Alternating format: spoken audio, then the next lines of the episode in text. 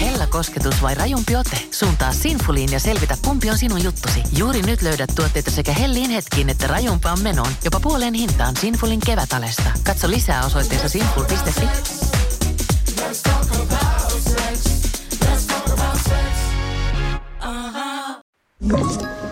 Tämä on Podplay alkuperäissarja.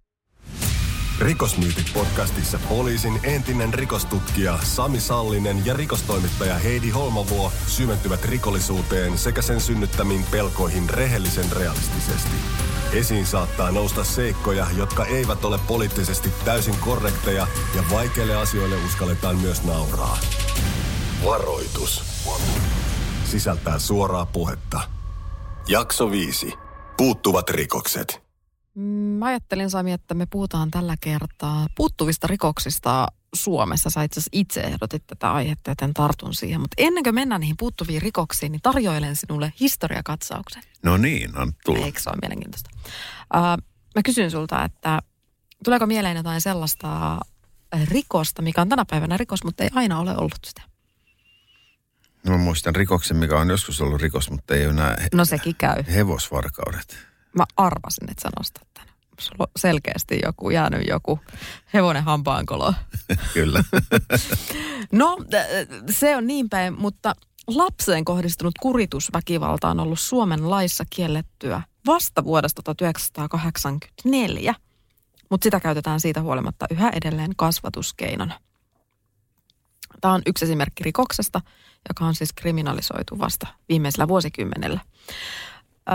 Tietoisuus ruumiillisen kurituksen kieltämisestä on ollut Suomessa korkealla tasolla 2010-luvun ajan, mutta nyt se on hieman heikentynyt. Tällä hetkellä 90 prosenttia tietää, että lasten kurittaminen on kielletty, mutta vuonna 2017 sen tiesi 95 prosenttia. Tämä on merkillinen juttu. Joo, ja tää, tässä tutkimuksessa sanotaan, että tietoisuus on heikentynyt nimenomaan nuoremmilla ikäryhmillä. Eli vedetäänkö me tästä suora johtopäätös siihen, että nuoret vanhemmat kurittaa fyysisesti lapsiaan enemmän? No, jos pitäisi suora johtopäätös vetää, niin siltähän toi kuulostaa, mm. mutta on sikäli merkillinen, että, että kyllähän tämä niin meidän nuorempi polvi, niin onhan ne aika paljon fiksumpi kuin itse Niin. tota, aikanaan vastaavassa kaks, kaksikymppisenä, niin, tota, ja niin kuin tietämys, ja sivistystaso kehittynyt, puhutaan niin kuin tunteista ja puhutaan niin kuin arvoista eri lailla kuin Joo. taannoin, mutta mielenkiintoinen. Tämä on tämä osa tämmöistä kovemmin käsin selvitystä, jonka taloustutkimus on teettänyt. Siihen on vastannut 1011 15-79-vuotiaista suomalaista helmi-maaliskuu 2021 välisenä aikana. Että siinä on niin kuin tuhannen ihmisen kattaus. Ja Lastensuojelukeskusliiton mukaan 44 prosenttia on käyttänyt itse jotain kuritusväkivallan muotoa. Se on äh, si- sinänsä ihmeellistä, että, että joku sen myöntää. Niin, ja kovakouraisen kiinnitarttumisen ja retuttaminen on lisääntynyt. Mistähän tämä kertoo? Niin, että onko se vaan sitten ihmisellä pinna, pinnakireenä, varsinkin viime vuosina varmasti monikin asia kiristää päätä. Mm. Ja toisaalta varmaan semmoinen minä-minä-keskeisyyden lisääntyminen on lyhytjänteisyys ja, ja tota, varmaan siihen vaikuttaa aika monikin seikka. Kiire ja omat stressitilat, mielenterveysongelmat lisääntyneet, niin tota, ehkä, ehkä se heijastelee siinä, mutta, mutta aika väärään paikkaan. Että jos näin on, että sitä niin omaa, omaa pahaa mieltä puretaan, niin aika väärään paikkaan kuin lapsiin. Niin. Ja yksi, mikä on lisännyt selkeästi meidän ää, erityyppisiä rikoksia on se, että Suomi ei suinkaan aina ole ollut maahan muuttomaa, vaan Suomi on ollut maasta muuttomaa. Ja tämä muuten unohtuu aika useasti. 60-luvulla, 60-luvun eteenpäin, yksi, yksi 15 vuotta sinne 70-80-luvun puolen väliin, niin puoli miljoonaa suomalaista muutti Ruotsiin. Mm, työn perässä vaihdettiin todella helposti ää, maisemaa. 90-luvullakin Suomen on muuttanut keskimäärin noin 13 000 henkilöä vuodessa. Ja 2008 alkaen tämä on ollut niin 30 000 henkilöä. Ja kun tämä kertautuu joka vuosi, niin, niin kyllähän se kertoo sen, että kuinka paljon Suomessa on maahanmuuttajia. Joo, ja sitten pitäisi, aina muistaa ne omat, omat historiat. Että sata vuosina äh, lähdettiin sotalapsiin Ruotsiin, hmm. mikä oli pelastus aika monelle. Sitten lähdettiin työn perässä, lähdettiin silloin 60-luvulla Volvon tehtaille ja, ja tota vielä 70-luvulla. Tänä päivänä Ruotsissa on yli 700 000 äh, ihmistä asuu siellä, joilla on suomalaiset juuret. Kyllä, 700 000 on aika, kyllä. aika, aika kova luku. No tietenkin Suomessa oli joskus historian alussa 1919 alkaen, niin kieltolaki. Ja silloin tämmöinen alkoholin salakuljetus Virosta ja muualta Euroopasta niin oli aika tyypillistä. Mutta kas vain, kyllähän tätä salakuljetusta harrastetaan. Tämä ei ole muuttunut. Ei jäänyt kieltolakivuosiin. Ei jäänyt. 80-luvulla Suomeen tuli ensimmäisen kerran tämmöisiä niin, kuin niin sanottuja Vietnamin pakolaisia, mutta silloin niistä ei ole jäänyt mitään sellaista dataa tai ei ainakaan julkista keskustelua ollut, että miten se on muuttanut rikollisuutta Suomessa. Joo, ja tuossa näkyy muuten myös median vaikutus myöskin. Mm. Me ei, ollut, ei ollut nettipohjaista mediaa silloin, että jos sä haluaisit lukea, lukea uutisia, niin sä luit lehdestä ne. Kyllä. Ja niin kuin se tiedon välitys oli huomattavasti hitaampaa, eikä tullut semmoisia niin kuin massa, massauutisointeja kuin tänä päivänä. Niin, kyllä, kyllä. Ei ollut muuten kännyköitä, ei ollut tuohon. Ei ollut. Ei ollut. 90-luvun alussa on tullut ensimmäiset somalit Suomeen ja, ja sitten tota, sisäministeriön tekemän selvityksen mukaan, niin tuolloin on katsottu jo, että, että pelätty, että tämä ää, ulkomaalaistaustaisten muutto niin heikentää Suomen turvallisuutta. Niin, sama keskustelu käy tänäkin päivänä. Kyllä. No mitä sitten on ollut sellaisia, mikä nyt on jäänyt jotenkin mieleen noilta ajoilta? Ää, vaikka Tehtaankadun poliisisurmat 90-luvulla todella epätyypillinen rikos. Joo, se muistan. Tota, mä olin silloin Pasilassa duunis kanssa, niin tota, se kyllä pisti niin kuin, se pisti kyllä virka, virkakunnan tota, tekemään töitä. Siitä tehtiin ihan järkyttävä määrä duunia ja pistettiin iso pyörä pyörimään, koska eihän tuommoista ei ollut tapahtunut mm. Suomessa. Se oli täysin, pidettiin niin täysin käsittämättömänä tapahtumana. Joo, tämä oli siis tämä 97 tapahtunut Sten Kristesseen, joka oli tanskalaistaustainen kaveri ja ryösti Helsingissä hotelli Palasen yöportterien ja sitten pakomatkalla ampui kahta poliisia. Joo, kaksi te, poliisia. te, telotustyyliin kadulla. Just, just näin. Niin tota, muistatko, mitä tämä sai aikaan? Tämä oli ensimmäisiä tämmöisiä niin kuin selkeästi. No toki onhan meillä nyt Mikkelin panttivankitraama ollut ennen sitä, mutta, mutta se oli vähän eri. Ja sitten joku lentokonekaappauskin siellä 70-luvulla, mutta mitä tämä sai aikaan? Tämä sai aika paljonkin aikaa. Se puhuttiin, puhuttiin poliisin varautumisesta ja poliisin kyvystä reagoida tämmöisiin tilanteisiin. Poliisin asekäyttöä ruvettiin miettimään uudestaan, suojautumista, suoja, tai noita, luotiin liivejä ja ja tota, ylipäätään sitä niin mallia, että kuinka me toimitaan tuommoisessa tilanteessa. Se, se sai tosi paljon aikaisemmin. Oliko tämä se sama kaveri, joka tappoi itsensä? Vai otettiinko se vaan kiinni? Ja siis se otettiin kiinni, se jäi kiinni silloin. Niin just. Se, joo. Joo, joo, okei. Okay. No niin. Ja siis sehän tota, se lusi ensiksi Suomessa ja sen jälkeen tota, siirtyi Tanskaan. Niin, kyllä, joo. just näin. Tota, no joo, no 90-luvulla uudelleen itsenäisyys näistä Virosta kehittyi Suomeen tuotavien huumausaineiden pääasiallinen kauttakulkumaa. Joo, pirja amfetamiini rupesi tulee Virosta silloin. Ja tota, se, sehän Suomeen on aina, aina ollut tämmöinen pääte, päätepiste huumeiden osalta, mutta siinä vaiheessa, niin no, kun aikaisemmin huume, huumausaineet tulee, niin reitti kulki Hollannista Tanskaan, Tanskasta Ruotsiin ja sitten ja sitten viimeinen päätepiste, ne rippeet, mitä jää jäljelle sitten, niin se ei ristänyt, tipahti Suomeen. Mutta tuossa hetkessä muuttui. Kuvio muuttui sillä hetkellä, että Suomesta tuli transitmaa. Virosta tuli Suomeen ja Suomesta jatkomatkaa sitten huumausaineerät Ruotsista ja sitä alaspäin, koska tuote oli halpaa ja sitä riitti. Ja Euroopan unioniin liittyminen niin paljon hyvää kuin se toikin tullessaan, mutta kun vapaa liikkuvuus salli myös sen, että, että alkoi tapahtua aiempaa enemmän rikoksia. Joo, mä luulen, että, että tota, äänestettiinkö siitä, jos äänestettiin, niin kyllä rikollista ainakin äänesti puolesta. Mm, ihan varmasti. koska, koska tota, kyllä se avasi aika paljon portteja, ettei ollut, kun rajavalvonta oli kuitenkin ollut aika tiukkaa siihen mennessä, niin tota, yhtäkkiä, niin silloin markkina-alue kasvu aika isoksi. 1980-luvulla ulkomaalaisten vankien osuus keskimäärin oli noin 10 vankia. Ja nyt ollaan siihen nähdään aika hurissa lukemissa. Joo, kymmenen vankia ei ollut kovin paljon. Se ei ollut kovin paljon. Että jos mietitään sitä rikolliseen, rikollislajien kehittymistä, niin kyllä tästä voidaan, voidaan niin vähän peilailla. Joo, herättiin se kysymys, että miten ne kymmenen vankia on eksynyt, eksynyt Suomeen 80-luvulla. niin, niin, kyllä just näin. Öö, Vantaan vankilan vangeista noin puolet on ulkomaalaistaustaisia. Joo, ja sitten tai muutama vuosi taaksepäin listausta, että mitkä on suosituimmat kansallisuudet, mitkä meillä istuu vankilassa. No virolaiset totta kai sen takia, että tehdään paljon, rikollispuolella tehdään paljon viro, viroyhteistyötä ja rajat on lähellä ja, ja kulttuuri vähän samanlainen. Mutta sitten se virolaiset, eli tulee irakilaisia, venäläisiä, liettualaisia ja romanilaisia. Mm.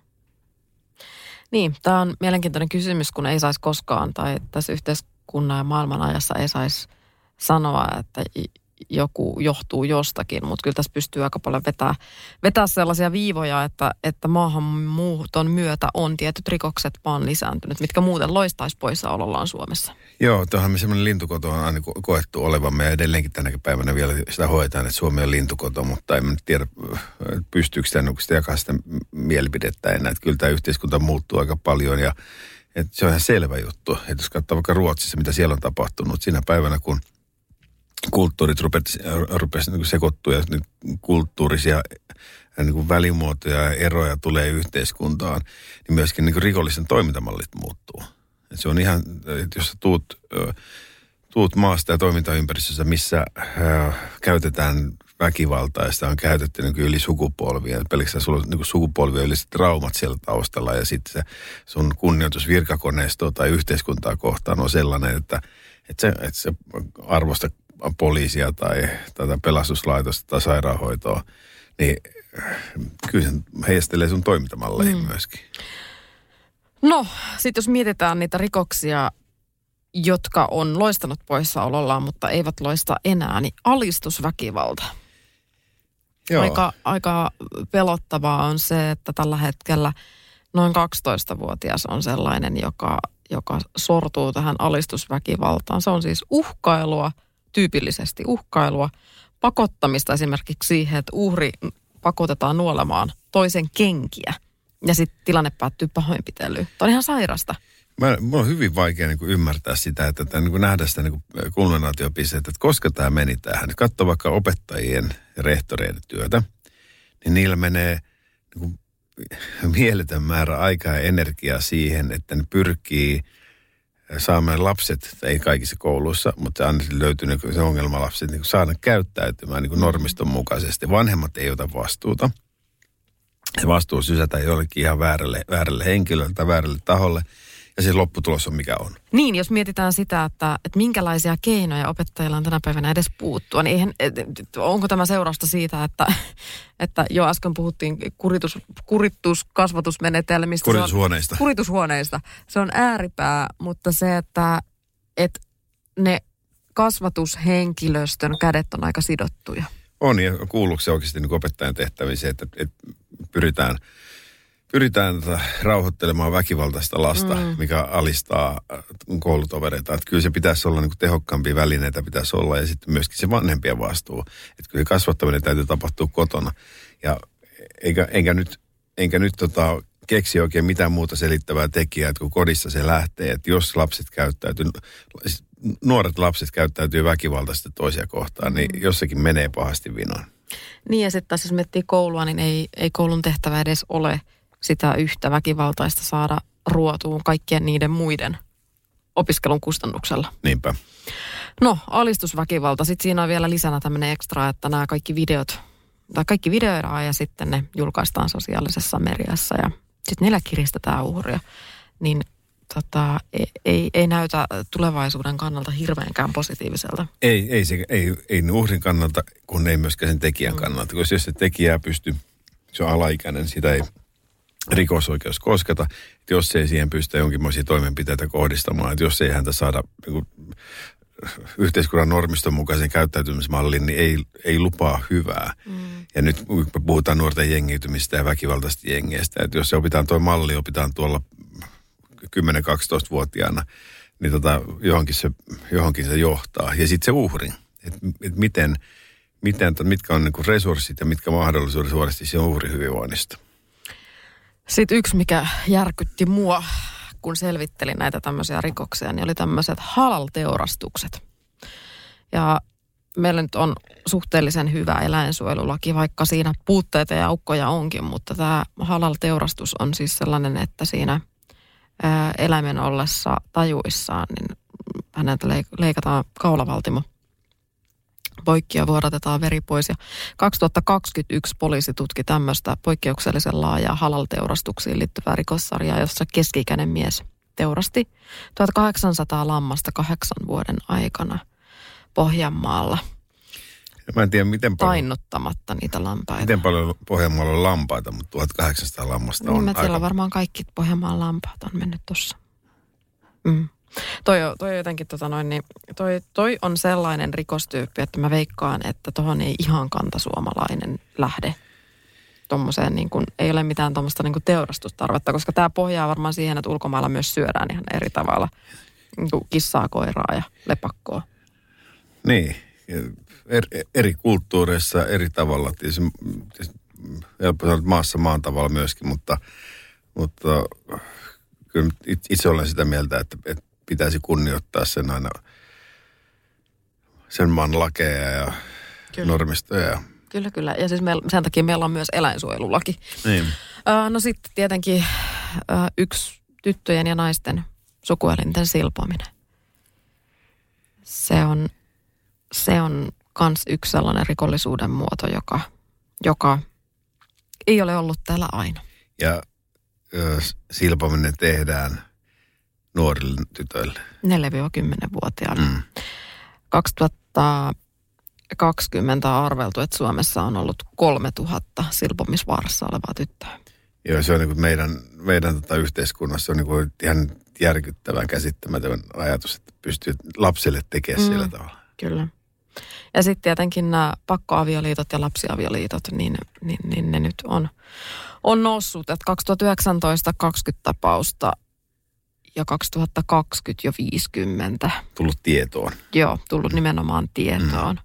Ja sitten mm, seksuaalirikosmäärät kasvaa koko ajan ja kasvua selittää tietyllä tavalla myös se, että tietyt ulkomaalaisryhmät ei kunnioita naisten seksuaalista itsemääräämisoikeutta. Sitä ei Joo. vain ole.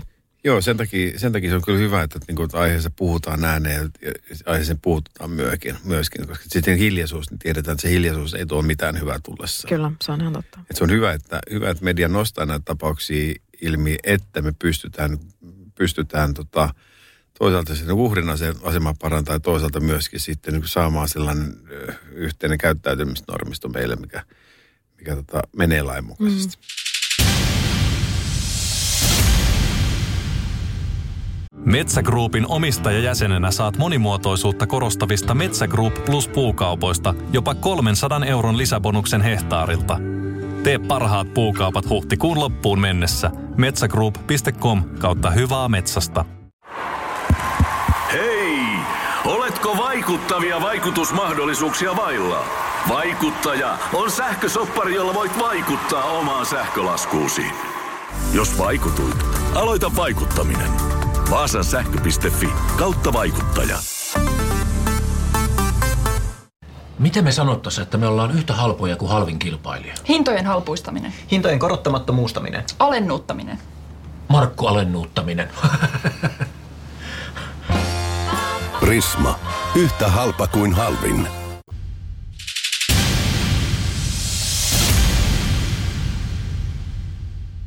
No mutta sitten jos mennään niihin sellaisiin, mitä ei ole tai mitä on ollut ö, onneksi vähän, niin mit, mikä nousee ensimmäisenä mieleen? Mulla tulee, äh, tietysti nyt Jenkeissä pelätään, että kysytään pelkotutkimuksissa, kysytään Jenkeissä, mitä ihmiset pelkää, niin massa-ampumiset on sellainen, että on meillä kouluampumisia, mutta tämmöistä massa-ampumista, missä tota, joku linnoittautuu jonnekin talon katolle ja ampuu silmittömästi ihmisiä, niin äh, se, semmoista meiltä onneksi puuttuu, me ollaan kuitenkin, me ollaan kuitenkin tota, äh, sillä turvallinen yhteiskunta. Meillä on paljon aseita, mutta sitten vaikka katsoo tämän päivän sitä aselainsäädäntöä, niin on todella tiukka, että sä Kyllä. saat aseen itsellesi.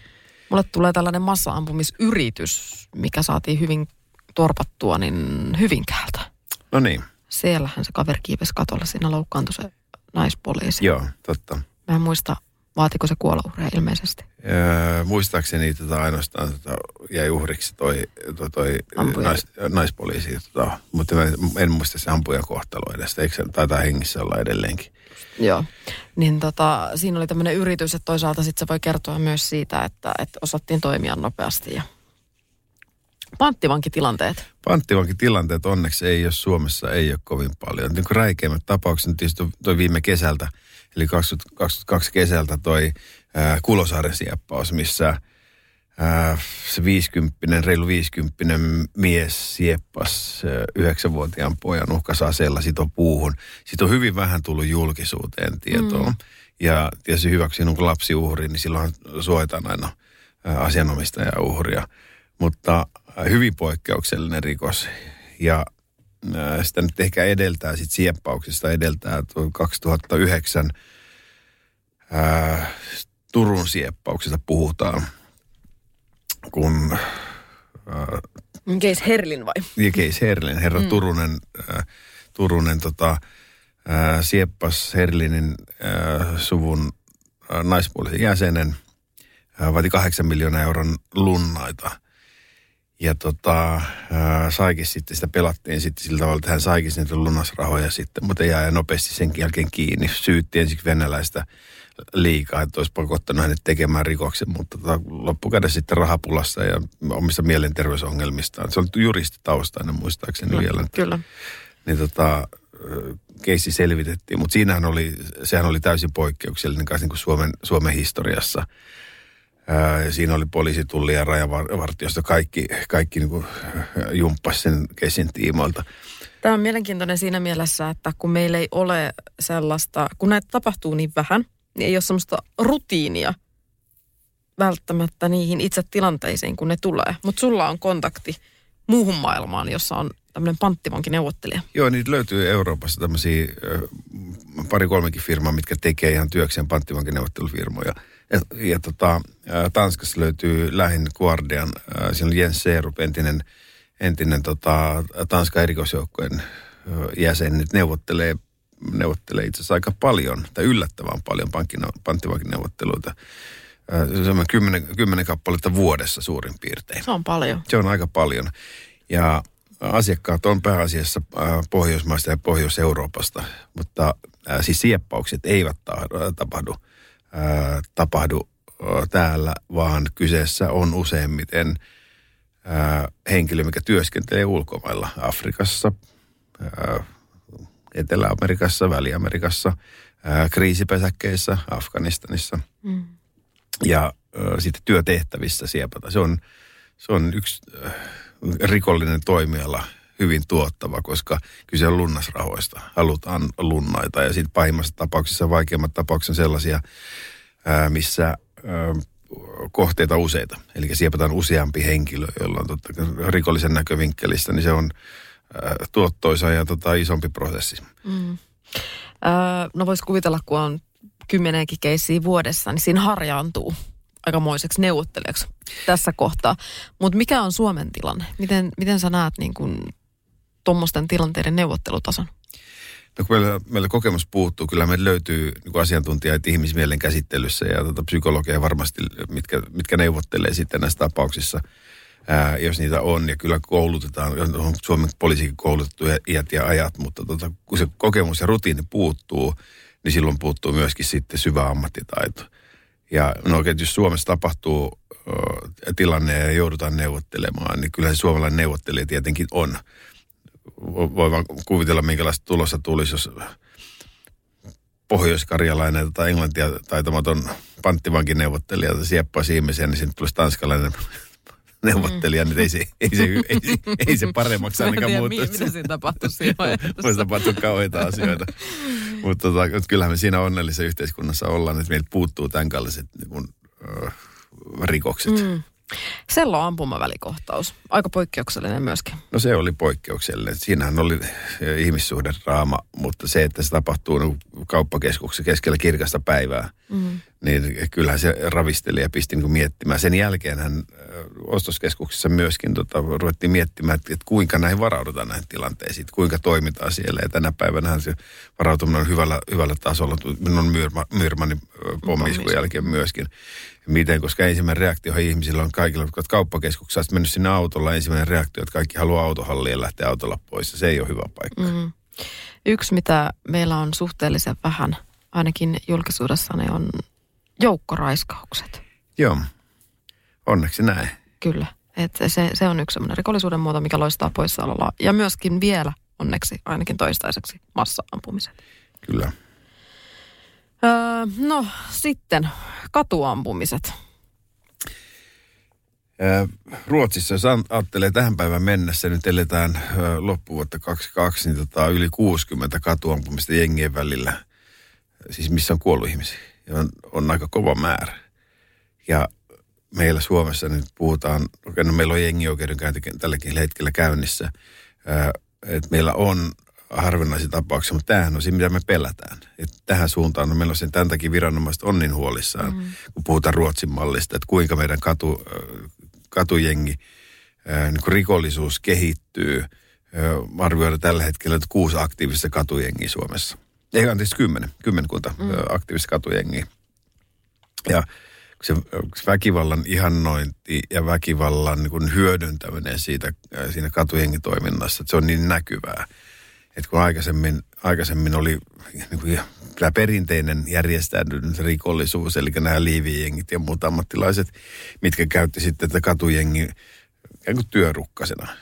Niin Ruotsissahan se on mennyt näin päin nytten, että ne katujengiläiset määrää, mitä liivijengit pitäisi mm. tehdä. Se on heittänyt täysin ympäri. Kyllä. Koska se, niin kuin se häikäilemätön ää, väkivalta on aika tehokasta. Ja jokainen joutuu miettimään sitten, että, että oma turvallisuuden puolesta, että kuka tässä pelissä oikeastaan määrää. Mm. Ja, ja jos suuntaus on meillä Suomessa, niin kuin vir, poliisi nyt pelkää tuohon Ruotsin mallisuuntaan, niin toistaiseksi nautitaan siitä, että meillä ei katuampumisia ole. Kyllä.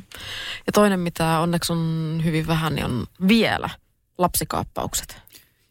Joo. No meillä on molemmat, molemmat ollaan Espanjassa tehty äh, muutenkin kuin turistina siellä hengattu, niin siellähän esimerkiksi että aikuinenhan saa, joutuu saattelemaan lapsen kouluun. Se et voi päästä lasta yksinään kouluun, koska lapsi siepataan niin paljon siellä. Et, niin. Anton pojan kaappaus on sellainen, mikä on varmasti saanut julkisuutta niin, että ainakin kaikki ennen vuotta 2000 syntyneet muistavat se jollain tavalla, muista koska se oli. Mutta on siitä varmaan 3-14 vuotta aikaa, kun se on tapahtunut. Uh, se oli paljon otsikoissa. Se oli tosi paljon otsikoissa ja siinä oli minkälaista, mutta, mutta sehän päättyi onnellisesti. Ne pääsi auton takakontissa sitten Venäjältä raja yli Suomeen. Mitä mieltä me ollaan korruptiosta ja korruptirikollisuuden puuttumisesta Suomessa vai puuttuuko se? No, tää. ja hän hieroi karvaisia käsiä. no niin. Mä, äh, ta, olen tyytyväinen, kun lukee, luen, että korruptiovapaata maata ei ole olemassa. Mm. Koska mehän, mehän mielletään korruptio, mielletään korruptio, niin setelinipuksi, minkä mä annan kädestä käteen virkahenkilölle. Ja se voi olla aika paljon muutakin.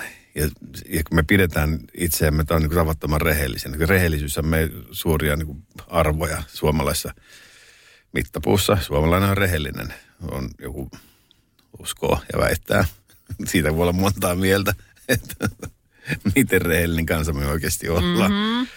Mutta mutta tota, kyllä siis suomalainen korruptio, sehän poikkeaa, poikkeaa nyt vaikka niin etelä, etelä-eurooppalaisista korruptioista. Setelinippu ei liiku, mutta, mutta se on meillä saattaa olla rakenteissa, hyvinkin syvällä rakenteissa, mm. niin kuin elinkeinoelämän ja viranomaisten välisessä toiminnassa. Kyllä. Miten, miten hyväksytään jotain, jotain tota, toimeksiantoja tai kilpailutuksia, miten me niin. pystytään pelaamaan erilaisilla tota, julkisissa hankinnoissa tai tar- tarjouskilpailuissa, yhdyskuntasuunnittelussa, miten, miten politiikassa, miten, tota, miten, miten lahjoimattomia me ollaan. Toi urheilu on mielenkiintoinen, tuommoinen niin korruptioaihe. No niin, se on. se on, se on sitten aina, aina kun raha liikkuu tai aina kun joku hyötyy jostakin asiasta, niin äh, kyllä se tota, onko niitä il, ilmaisia päivällisiä ja ilmaisia ulkomaanmatkoja. Niin, muista Sami, että ilmaisia lounaita ei ole olemassa. Mm-hmm. No sitten, no pommiiskuja meillä on ollut Pasila Myyrmanni, mutta terrorismirikoksia ainakaan vielä toistaiseksi. No meillä on ollut se Turku ja Kankaanpää. Joo. Et onne, onneksi loistaa poissaolollaan. No se Turku oli tietysti jä, järkyttävä tapaus. Oli. Ää, ja, ja ravisteli, ravisteli paljon, ravisteli monta. Ja oli se kuitenkin semmoinen varoituslaukaus, että okei, että meilläkin voi tapahtua mm. tällä tavalla. Ja kun kyse on ihmisistä ja kyse on, kyse on niin kuin vaikut, niin kuin aatteista ja fanaattisuudesta ja niin kuin aatteiden, aatteiden imuroimisesta, niin kun me ollaan kauhisteltu nyt Norjan uutteen tapahtumaa terroristi-iskua, niin se on kuitenkin sama, niin kuin samanlaisessa yhteiskunnassa tapahtunut, missä me itse elämme. Kyllä. Yksi, mikä on hengellinen väkivalta, siitä nyt puhutaan jonkin verran Suomessa ja, ja niin kuin tietyt uskon yhteisöt, niin se, siellä sitä on. Mutta tulee mieleen, että kuinka paljon sitä on maailmalla, missä on niin kuin vielä vahvempaa tämä uskonnollinen, uskonnollinen yhteisöllisyys. Et, niin ja miten paljon, miten paljon pystytään, pystytään nyt kiinteässä suljetussa yhteis, yhteisöllisyydessä yhteiskunnassa, niin miten paljon pystytään pahaa tekemään, varmaan hyvääkin, mutta miten paljon pystytään pahaa tekemään, kun se ei tule näkyville. Niinpä. Yksi, mistä media haluaa aina jotenkin kauheasti puhua, mutta Suomessa ei juurikaan sellaisia ole, niin on öö, sarjamurhaajat. Niin. Miksi meillä ei ole sarjamurhaajia? Oikeita sarjamurhaajia. No on meillä sarja kakkaaja ja sarja, mitä näitä nyt on, no, kyllä. sarja mielensä pahoittajaa. Ja. No, no, ni, no ni, ni, niitä, niitä löytyy sitten kyllä. Toki meillä on sarjakurista ja sarjahukuttaja ja sitten joku myrkkysurmaa. myrkkysurmaa mm. ja, äh, mutta tota, niin kuin luonteeltaan ehkä toisenlaisia. Se on niin mielenkiintoinen joskus lukea tutkimus siitä, että minkä takia esimerkiksi Yhdysvalloissa on niin, äh, niin kuin näkyvästi ja niin paljon on sarjamurhaajia. Väestön väestömäärällä se ei selity. Meillä on Euroopassa huomattavasti enemmän kansalaisia kuin mm. Yhdysvalloissa, mutta Euroopassa näkyy huomattavasti vähemmän. Okei, viranomaisyhteistyö on siellä hajanaista ja, tota, ja suuri maa ja pystytään tekemään paljon, mutta onhan siinä luonteenpiirteessä. No Venäjältä löytyy sarjamurhaajia taas mm. sitten. Niin ehkä me, kun, ehkä me suomalaiset ollaan kuitenkin sitten vielä niin kuin, aika niin kuin sivistyneitä ja tota, kilttejä toisille. Vai, voisiko tässä olla niin, että niitä on, mutta meillä on niin tehokas viranomaistoiminta, että ennen kuin se sarjottuu, niin ne jää kiinni. No sekin on totta. Toisaalta tietysti pimeät henkirikokset, niitä jää selvittämättä. Äh, mutta tota, äh, mutta on, siis kyllähän Suomen viranomainen on tehokas. Mm. kyllähän, että jos murhatutkinta käynnistetään aika nopeasti ja siihen panostetaan aika paljon, että se voi jäädä kiinni, kiinni tota, ää, nopeastikin tekijä. Ja, ja pi, aika pieni kansa verrattuna mm. 5 miljoonaa, 5,5 miljoonaa ihmistä, niin tota, se on helpommin, helpommin tota, tutkittavissa kuin... Kyllä. Öö, sarja Kuristaja, se nyt ainakin löytyy semmoisena, minkä varmasti kaikki, kaikki muistaa ja tietää, mutta muuten, muuten aika vähän. Kovasti halutaan tehdä Suomeen tietyissä rikostyypeissä aina sarjottamista, mutta – mutta näytöt puhuvat toista puolta. Tuleeko mieleen vielä jotain sellaista ää, puuttuvaa rikosta? Vai haluatko sanoa jotain näistä hevosrikoksista? En halua, en, sano, en halua sanoa, joo, hevosanastukset on vähentynyt, sen, sen, verran, sen verran haluan sanoa. Sinä päivänä, kun hevonen, hevonen ei ollut enää no, normaali kulkuväline, niin tota, hevosrikokset kummasti, tai hevosanastukset kummasti. Millaisia tuomioita Suomessa on annettu hevosrikoksista? no, Pystytkö kertoa? en, en pysty. Joku, okay. joku, joku hevostarina siihen varmaan liittyy. Onko mitään?